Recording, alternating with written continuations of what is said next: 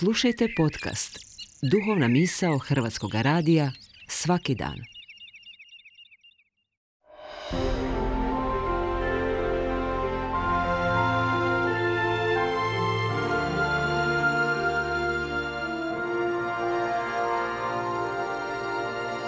Duhovna misao. Urednica je Blaženka Jančić.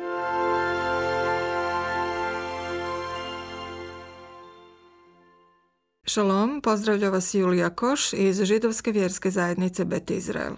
U danima smo kada židovski kalendar bilježi prve dane nove godine, pa razmotrimo zašto je početak židovske nove godine upravo ovih dana na početku jeseni, dok razni narodi obilježavaju početak nove godine u različitim godišnjim dobima. Sve je počelo u davnoj prošlosti, Židovski mitovi o stvaranju svijeta srodni su mitovima susjednih naroda s područja na kojima je židovstvo nastalo.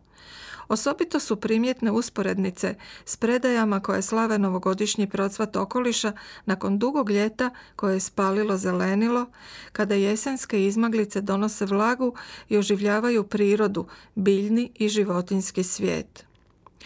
Ovi rani mitovi odražavaju okoliš staro-nove židovske domovine, biblijskog Kanaana, koji ljeti biva suh i spaljen, a u jesen oživi i zazeleni se.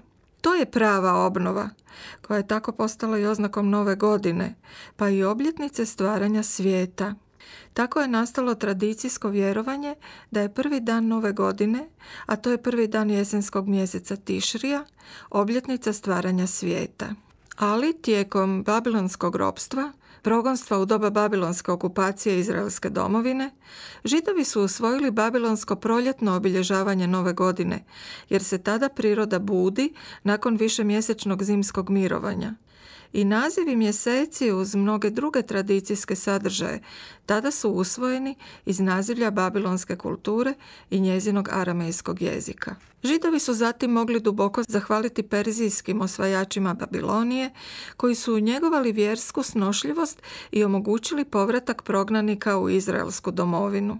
Prestankom babilonskog ropstva i obnovom stare državnosti nastala su u šestom stoljeću prije nove ere diljem židovske dijaspore brojna učenjačka mišljenja i smjerovi. Bavili su se pitanjima je li prihvatljivo babilonsko, pa time okupatorsko vjerovanje o proljeću kao početku nove godine, ili se treba vratiti na stara vjerovanja prema kojima je početak nove godine ujesen, kada Bog daje kišu i obnavlja prirodu. Ove dvojbe oko početka nove godine odraz su još mnogo starijih poljodjelskih kultova prirode. Židovstvo od te duboke starine do danas obuhvaća mnogo raznolikih ideja o svetim stvarima, jer dopušteno je umovanje i zauzimanje različitih stavova i pokretanje škola koje zastupaju razna tumačenja zakona.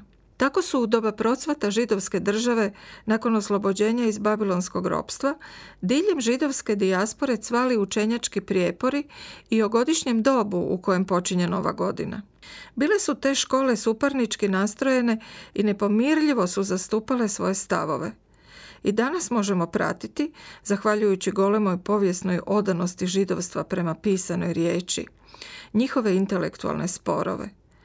Poznata su nam i imena učenjaka i njihova mišljenja, a prevladalo je većinsko mišljenje da je početak godine u jesen. Proljetna obljetnica nastanka židovskog naroda u biblijskom izlasku iz egipatskog ropstva prije skoro 3,5 tisuće godina u mjesecu Nisanu ostala je pak mesijanskim znakom narodnog spasenja.